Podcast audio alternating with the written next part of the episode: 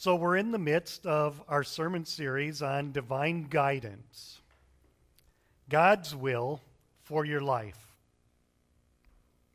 We are learning how to walk confidently in the will of God, His will for each one of us. And our key verse for this series is Romans 12 2. The second half of that verse says, You will be able to test and approve what God's will is His good, pleasing, and perfect will.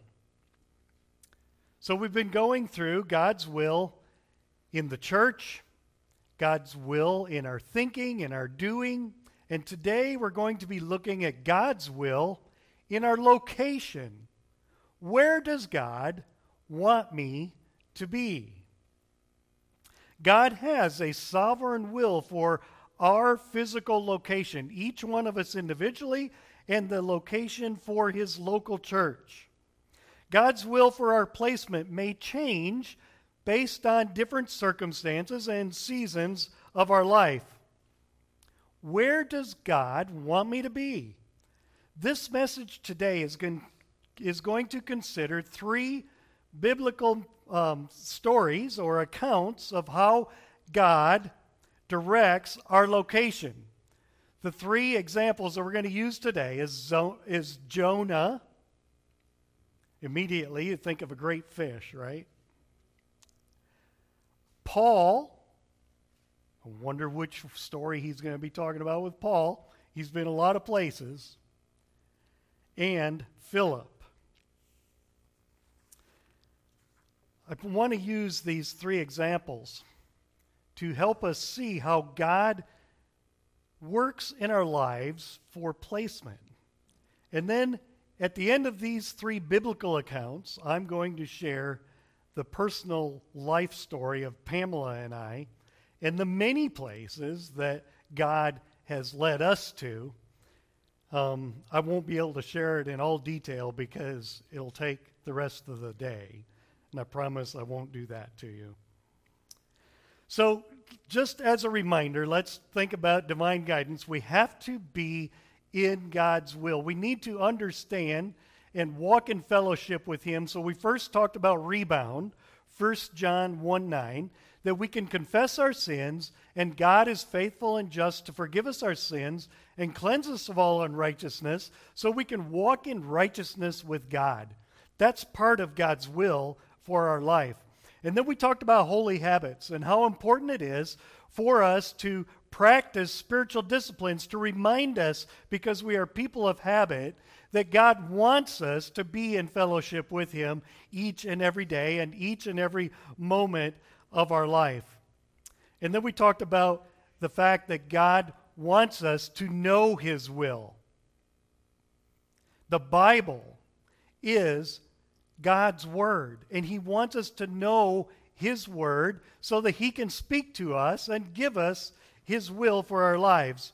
But then we said we also need to yield ourselves to His will. We might read it, but we also need to yield to His will, and we need to grow in God's grace. And then we looked at God's will within the church. We talked about um, five laws of the function of the church.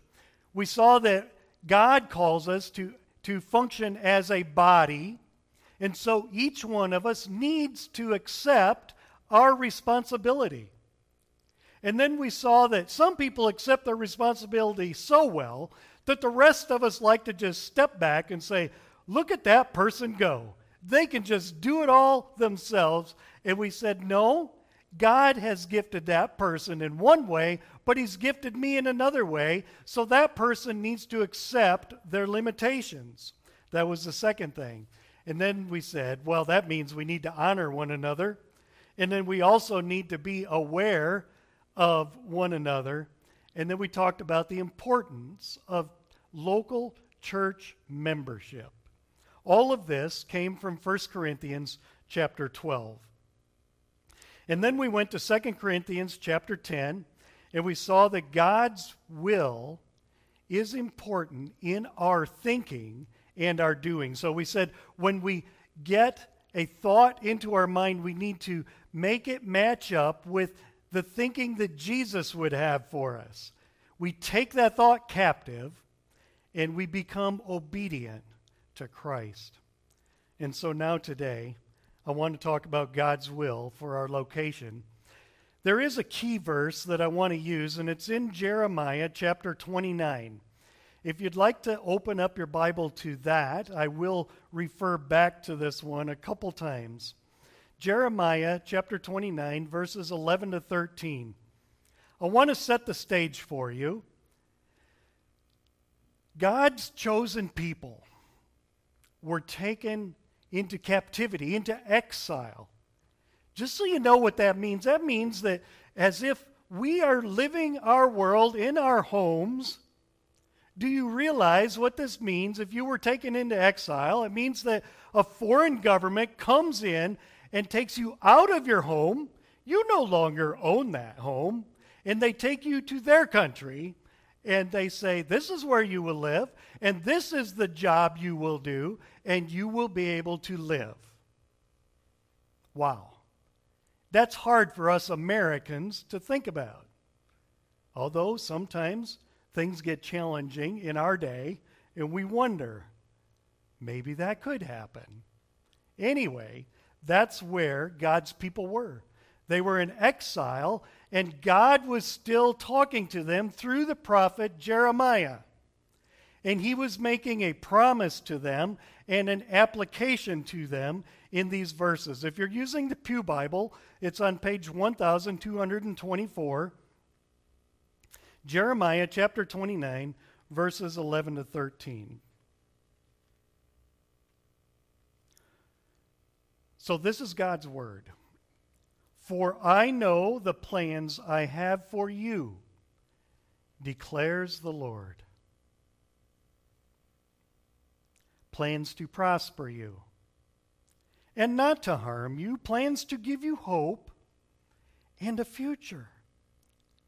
Then you will call on me and come and pray to me, and I will listen to you. You will seek me and find me when you seek me with all your heart. This was God's word to his chosen people back in the day, and this is God's word to you today. If we are doing what God wants us to do, then we will wind up in the place where God wants us to be. So, the first point in the message today is where does God want me to be? He gives us a promise in verse 11 For I know, God knows the plans that He has for you. And in verse 13, He gives us the application Seek with all your heart, and you will find God, and you will find His will for your life.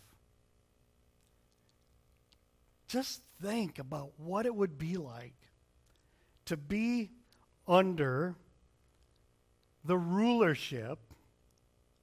It's not a guidance, it's the rulership of a foreign entity. It make you maybe feel like you're a foreign missionary in a foreign country. But you know we're not all called to be foreign missionaries. But do you understand that crossing an ocean or going into a foreign country, that is not what makes one a missionary. God's chosen people, taken into exile into the foreign land, did not make them missionaries. Christians become missionaries by first learning and practicing the doing of God's will. If a Christian will not seek God's will in their daily life, if they will not witness to the people that God puts in front of them each and every day, if they will not witness to their neighbors, then they'll never witness abroad, whether God sends you or whether you're taken into exile. The conditions abroad are going to be so much more difficult. So it stands to reason that Christian maturity correlates to the place where God wants us to be. I believe this is key. Christian maturity is the key to correlating to the place where God wants us to be.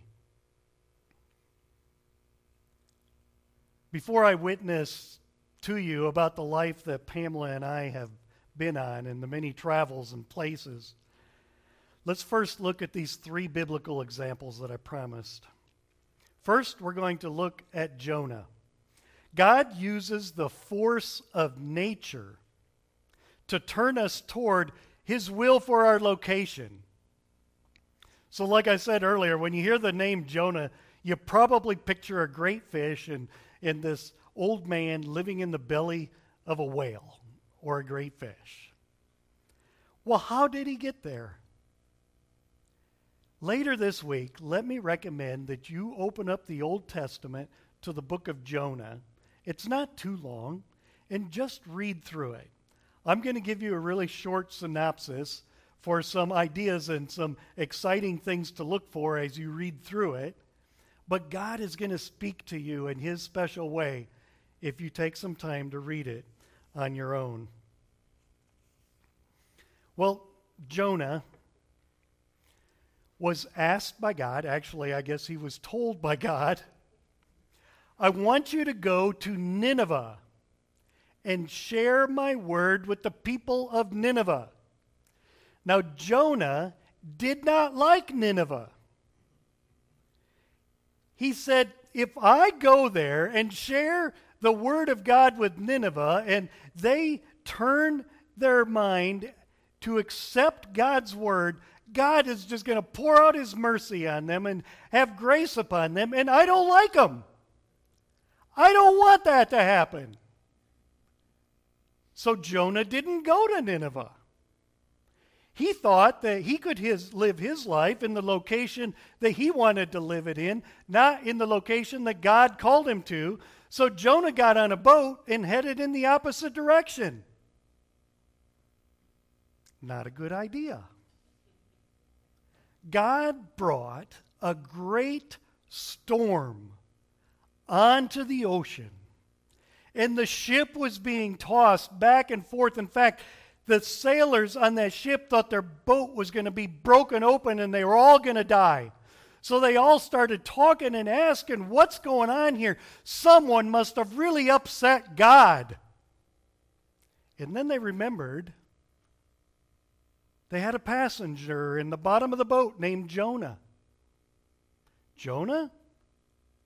Do you know why? God might be mad? So Jonah shared the story with them. And he said, Yeah, it's because of me. I guess, you know, if the rest of you want to live, I could just be thrown into the ocean. That'll probably make God happy. You see, Jonah decided he'd rather just die than do God's will. Just throw me into the ocean. I know I'll die if you just throw me into the ocean and I won't have to worry about it anymore. And so Jonah was thrown into the ocean. There was no way that he was going to be able to swim against the currents of that storm, or even if there wasn't a storm, to be able to swim far enough to reach land before he'd drown. But God. But God showed up. He had this great fish go and swallow Jonah. And Jonah was swallowed up and lived in the belly of that great fish for three days and three nights. I don't know that it would take me three days and three nights to finally get on my knees and repent, but it did Jonah. And he did finally. Can you imagine kneeling there in the blubber of the belly of this fish and repenting and telling God, I'm sorry. God, I'm sorry. I know you are sovereign, and your will is good, pleasing, and perfect, and I will do what you've called me to if you choose to save my life. at that, Jonah was spit out of that fish, and not in the middle of the ocean, but onto dry land. I could just see him shooting across the air and landing on the beach. And guess where Jonah went? He went to Nineveh. And he shared the story that God wanted him to share. So you can see how God uses nature. We would just say, oh, that's just an act of nature that the storm came up. Oh, that was just the act of nature that a great fish would swallow up somebody. We hear about it every day, right? So God uses his sovereign power over nature and things that are going on in our lives to direct his will for our lives. The second example I want to look at is where God actually closes doors. We think we know where God wants us to go, but then the door gets slammed in our face. This is where I want to use the example of Paul. And again, you might want to write down these verses and, and look at them later today or, or later this week. But Acts chapter 16, verses 6 through 10, I'll, I'll read that part. But let me set this part up for you, too. Um, let's see, Acts 16. Paul and his cohorts were on a missionary journey. They were sharing God's word, they were starting churches, they were having a great time, and God was blessing everything that they were doing as far as people listening to God's word and wanting to become a body of uh, part of the body of Christ. And Paul said, when we get done here, we're going to go to Bithynia, which is in Asia, and we're going to continue to share God's word, and we're going to spread God's word through the country of Asia. But for some reason, that's not where God wanted him to go. Acts chapter 16, verses 6 to 10. Paul and his companions traveled throughout the region of Phrygia and Galatia having been kept by the Holy Spirit from preaching the word in the province of Asia. What? They were not able to go because the Holy Spirit kept them from going to Asia. When they came to the border of Mysia, they tried to enter Bithynia, but the Spirit of Jesus would not allow them to go. So they passed by Mysia and went down to Troas. I want to stop there. So God closed the door. God slammed the door in their face. They knew they were doing God's will. They knew they were doing good things for God, and they could see Asia being a place where God's ministry could just really expand. Let's go. But the Spirit of God said no. We don't know if it was through circumstances that they happened to feel like, yeah, maybe God doesn't really want us to go. I don't believe in just circumstances, it's the Holy Spirit working in your life. We don't know if there was a prophecy that came to them and the Spirit said, You will not go to Asia, and it was very clear, or how it came. But they knew that they were not supposed to go there, so what are they going to do? What is God's will for their life? So we continue reading.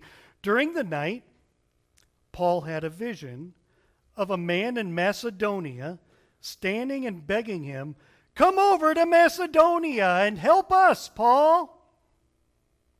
After Paul had seen the vision, he got ready at once to leave for Macedonia, concluding that God had called us to preach the gospel to them. Wow, isn't that awesome?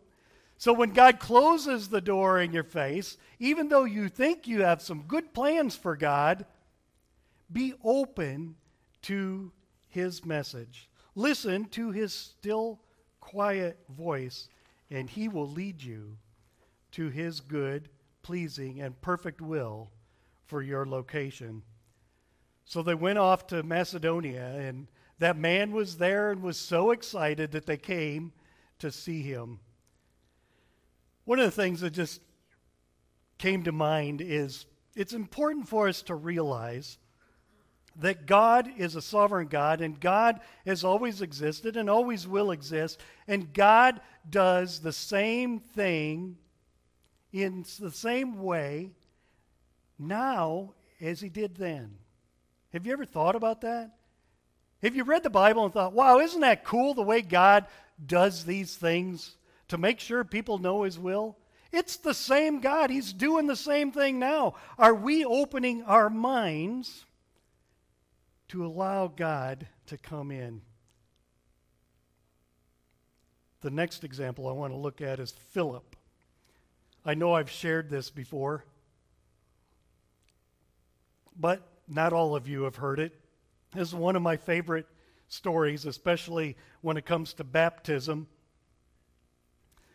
Philip wanted to share God's word.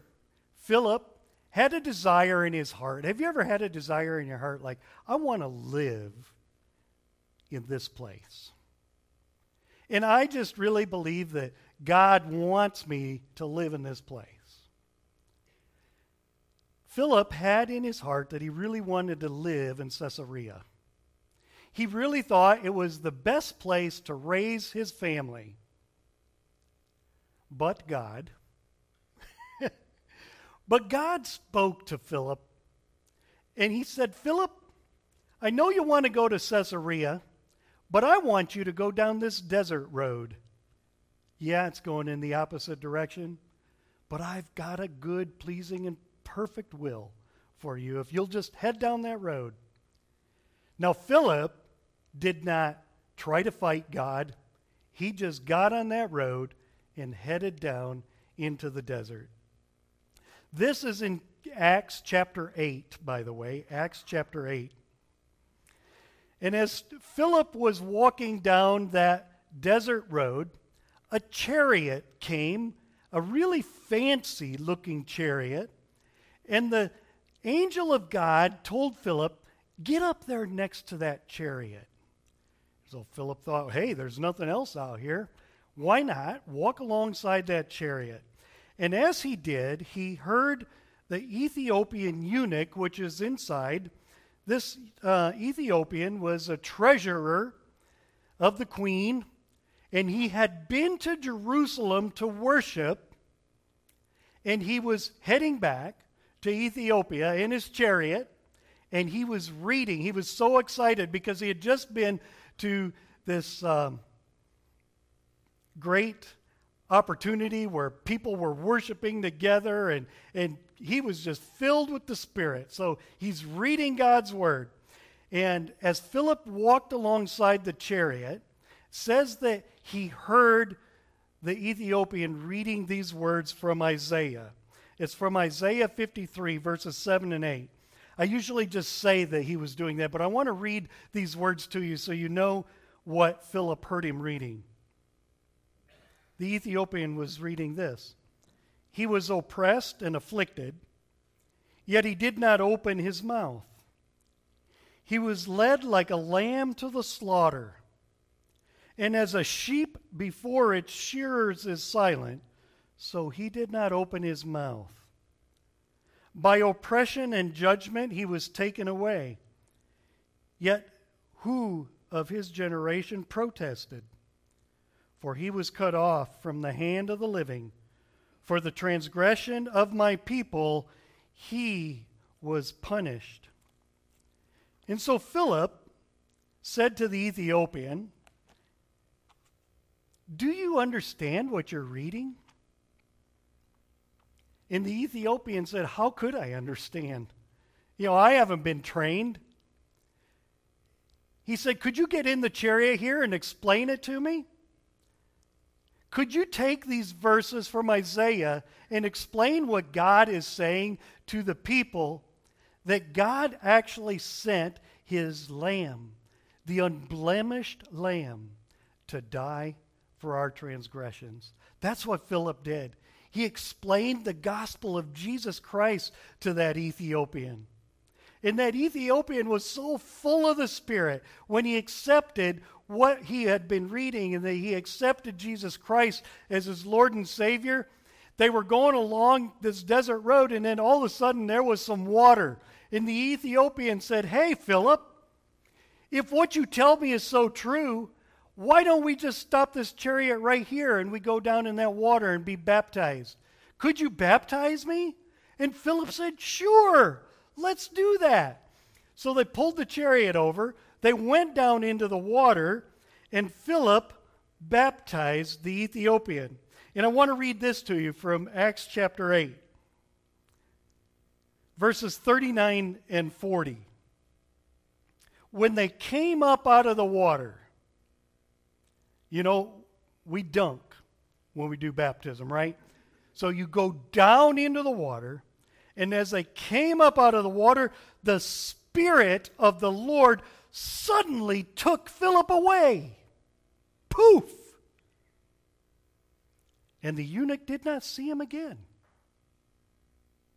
But he went on rejoicing. Philip, however, appeared at Azotus. That's about 10 or 20 miles away from that place that they were on, on that desert road. Like that. You think God doesn't have a will for your location? Like that, Philip found himself in Azotus, and he traveled about, preaching the gospel in all the towns until he reached Caesarea. Isn't that cool? But what's really cool is you look later on in Acts chapter 21, verse 8, and you'll learn that Philip was allowed to live there and raise his family in Caesarea. Acts 21, verse 8. He was still in Caesarea, raising his family, teaching his children to follow in his footsteps, to follow divine guidance. All right, Jeremiah 29, 11 to 13. God is speaking these words to us. I will, I'm sorry, for I know the plans I have for you, declares the Lord. Plans to prosper you and not to harm you, plans to give you hope and a future. Then you will call on me and come and pray to me and I will listen to you. You will seek me and find me when you seek me with all your heart.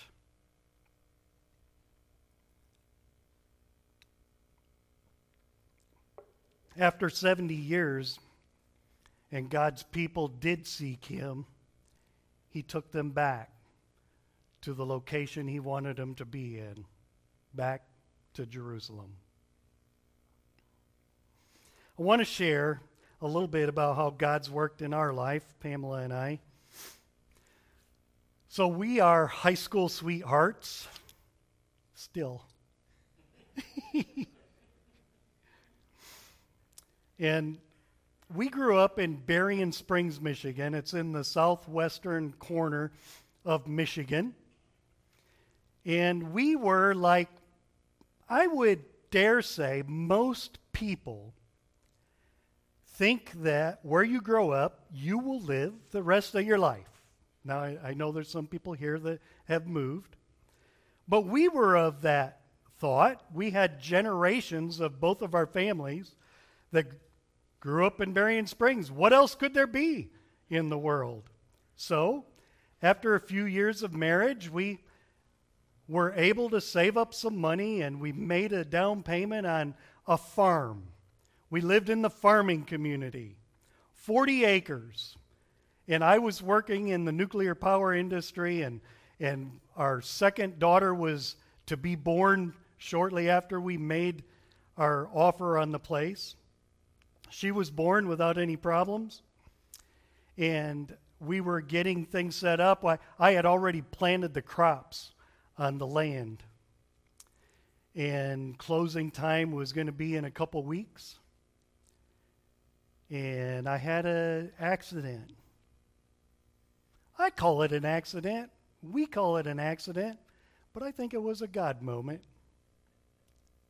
I was hit in the gut by a softball because we were playing softball with guys I worked, and it ruptured a tumor on my kidney. That's how hard it hit me. My kidney is in the back. Through a series of surgeries and taking the tumor out and sending it to have it tested, I found out I had cancer. Wow. I figured my life was over. Cancer? In 1985. So we walked away from the purchase of the farm. Well, that's a long story, too. but it was obvious to us through this cancer that God really didn't want us being on that farm. In fact, we didn't know if He wanted us anywhere, at least me at that time. But I survived, obviously.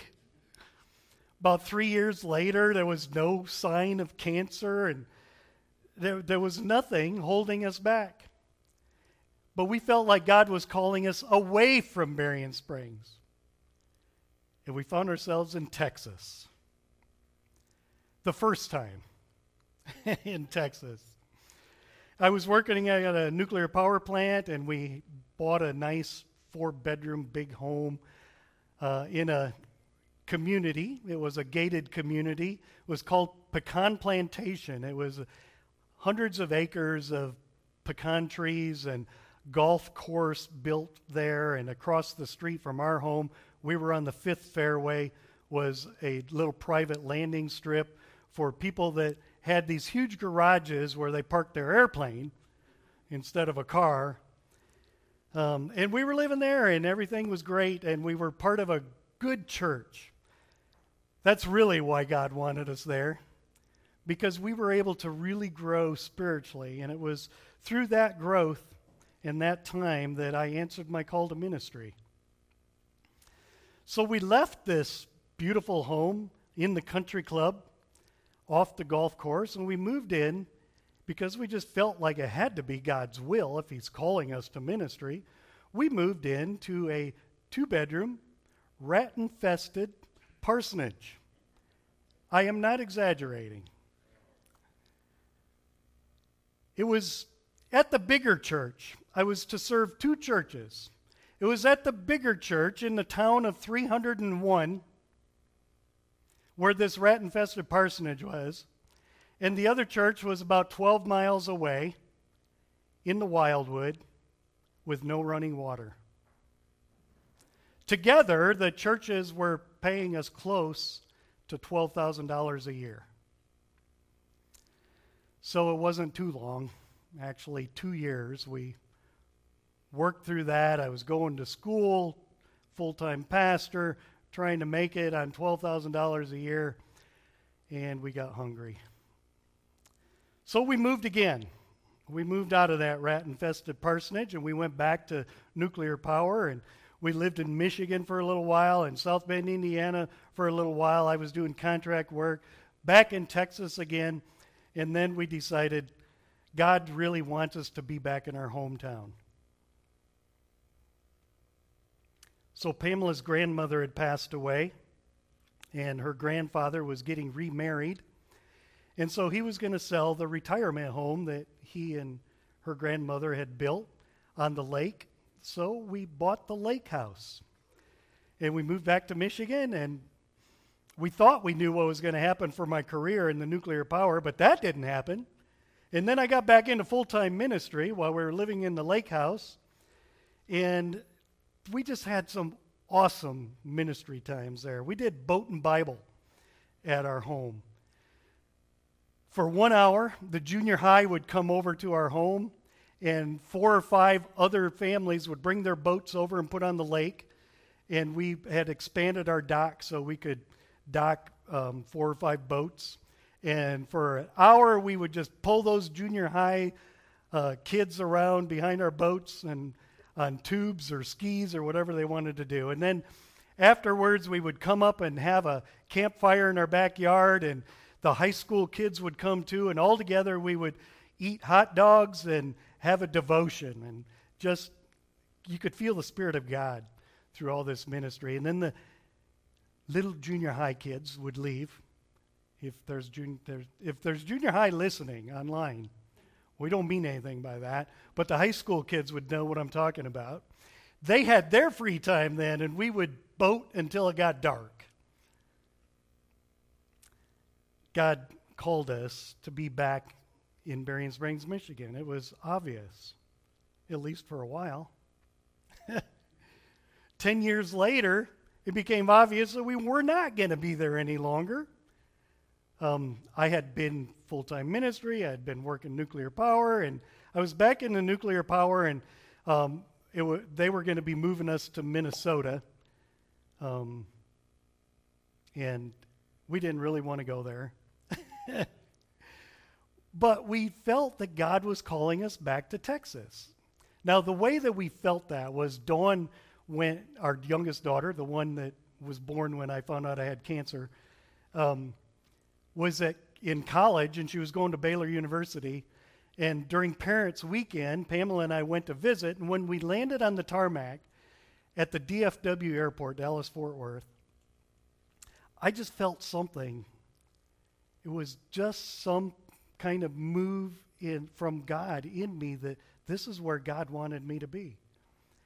I didn't say anything at the moment, but when we got our rental car and we started driving, we, we talk to each other and to God a lot when we're driving. That's, that's some of our best time. I told Pamela what I felt, and she said, I felt the same thing. So we knew God wanted us back in Texas. So we sold the lake house and we bought a ranch. God was finally going to give me an opportunity to be a cowboy. So we had a hundred acre ranch, a big, beautiful home and barns, and, and we opened up that ranch to ministry, and, and Baylor University called me to work there. And so we were able to live well, provide ministry at the ranch. We had a party barn. We, we had over 1,500 people come through our ranch in a year um, to have parties and do ministry and go fishing in our pond. We had dad and me days where we'd do fishing trips and hay rides. Um, and just great ministry. And then Pamela changed her career from nursing to counseling, and we were using the horses for counseling. God definitely put us in this place for ministry. And we were going to open up this counseling and ministry more and more. But God said, It's time to move. What? Just so you know, it, it became clear because really Baylor University was supporting our ministry and our hobby on the ranch. And Baylor University got to the point where they wanted somebody in my position that I had with a PhD because they're going to the next level. And I didn't have a PhD. So they said, Thank you very much for everything you did. And good luck. so we sold the ranch. First, I tried to find a job in the area. I knew God was calling me back to full time ministry because I had gotten my credentials up to date in the Evangelical Free Church just two years earlier.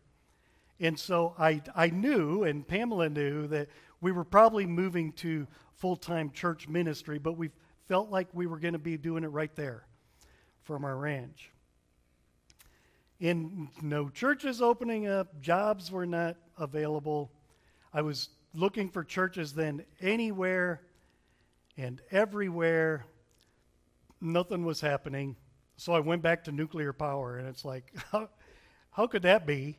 After more than 10 years away, people would take me as a consultant to nuclear power, and okay, if you want to pay me that money, I'll come and do it. And it was amazing. I could remember the stuff. It really just flowed. It was easy. It was like, okay, God's called us to this. We're selling the ranch. We're going to buy a fifth wheel. We'll live in the fifth wheel for a little while and figure out where God wants us. So we were living in the fifth wheel in South Carolina. And um, just before that point, we had been talking to this church in Valparaiso, Indiana, called New Hope, and they wanted us to come come and be the pastor and pastor's wife there. But we said we just can't do that to you because we still have a mortgage on a ranch, and you're going to kind of be paying that twelve thousand dollars a year like the first church that we served. It was going to be more than twelve because it's the newer, twenty years later value, but it wasn't very much. So we felt God was calling us to the fifth wheel, and then it was like, okay, God, where do you want us to live? We need a home base. We because we ended up selling the ranch, and the kids, our kids, said, hey. Um, you're in South Carolina. If you bought a cabin in the Appalachian Mountains, that would be so cool. yeah. And we thought, yeah, that would be cool. So we started looking, and God opened the doors and found this beautiful cabin on 12 acres, um, about halfway up the mountain. It sat. You had to go in a real steep, curvy driveway to get to it. In my, I had, yeah, switchbacks. So in my dually, I had to like do, you know, the turns to make these switchback turns to get up to the cabin. And it was beautiful cabin. And it was um, backed up on the, on the backside of the 12 acres was over thousands of acres of the Cherokee National Forest. Less than a mile in, a, in our, past our backyard was the Appalachian Trail. And it was just beautiful, and, and things worked out. We put um, an offer in on it, and things were working out great. And uh, we went and visited the kids on Thanksgiving, and we're coming back after Thanksgiving. We're going to go um, buy the cabin just to check it out because there were a few things that needed to be fixed. And we did that, and we're up there on the cabin with the realtor, and Pamela's sitting on the back porch in the rocking chair, and I sat down with her there, and we and it overlooked, I mean, miles and miles until the next mountain, and there was a little church down in the valley, and the church bell rang, and we both said, "Look at that! God is telling us all is well. All is well." Thinking that God is giving us this beautiful cabin. Well, we drove down off the cabin. We scheduled closing for two days later, and we're um, driving back to our fifth wheel in South Carolina. Yeah, this was in Tennessee. This was close to Gatlinburg in that area. was it Green, Greenville? Greenville. Anyway, um, so we're driving back and just really relishing in the presence of God's Spirit, talking about that bell ringing, and my phone rang, and I answered it. And the people at the nuclear plant were saying, um, you know, it's coming up on the end of the year, and management has better plans than all the rest of us, of course. And they, they said, we're not going to have any more contractors for the rest of the year. And it's like, okay, well, you know, that's okay because we had some money from selling our ranch and and we knew there would be times where you wouldn't be working when you're doing contract work. And then we're traveling along about 20 minutes later, we got a call from the banker. And they said, Alan, before every closing now, within two days, we need to verify employment. And I called your employer. Are you employed? Uh, not as of about 20 minutes ago. They said, Well, then you are not going to close on this cabin. Whoa. I mean, it was like crazy. How could God be so wrong? It felt so right. and so Pamela and I started talking about that. What are God's plans for our life? What, what is His will for our location? And I told her, I said, You know, I've always, through this whole thing, been wondering what happened at New Hope Church in Valparaiso? I was wondering, did they, is that really where God wants us to go? And she said, I can tell you, Alan, because I was wondering too, and I checked online, and they still don't have a pastor. And so I called them out of the blue. It was like a year later after we had originally had talked to them, and they were excited to have us come and talk and meet people, and we did, and we pulled in uh, in January. Oh no, it was actually December 29th, kind of like we pulled in our fifth wheel here in January, but it was December 29th there into a little campground, and we met the people, and we became the full time pastor couple there at in Valparaiso. So God spoke to us, and He put us in the location, and He was, as we look back on it now, He was ringing that bell. He was saying, Pastor Allen, Pamela, get down off that mountain. and so we went to Valparaiso. And then last year, we felt God moving us to, to move into a, a continuous type of ministry where we can do the work where God sends us to, and we don't need to feel like we're tied down because God always takes it away anyway and says, Move on from here. And so we sold our house, we moved into our fifth wheel, and on January 1st of 2021, we parked at a campground here near Fort Wayne, and here we are, pastoring you during this transition period. yeah, praise the Lord. So he works through forces of nature. If you have storms in your life, God might be talking to you. He talked to us through illness. God closes doors in your face, just like He did for Paul and those people that were working for Him. It's the same God. He's doing the same thing today as He did then. God closed the door in our face at the ranch. He blessed us for over 10 years to live the cowboy life, and I loved every minute of it. And I love what He sent us to next. God closed the door in our face when we were up on that mountain. God also makes divine appointments for us. That, that's the, the term that I really meant to say when I was talking about Philip's following God's will for his life. He had a divine appointment for Philip to meet that Ethiopian and then to go to Azotus and the other small towns on the way to Caesarea to meet people and share the gospel of Jesus Christ.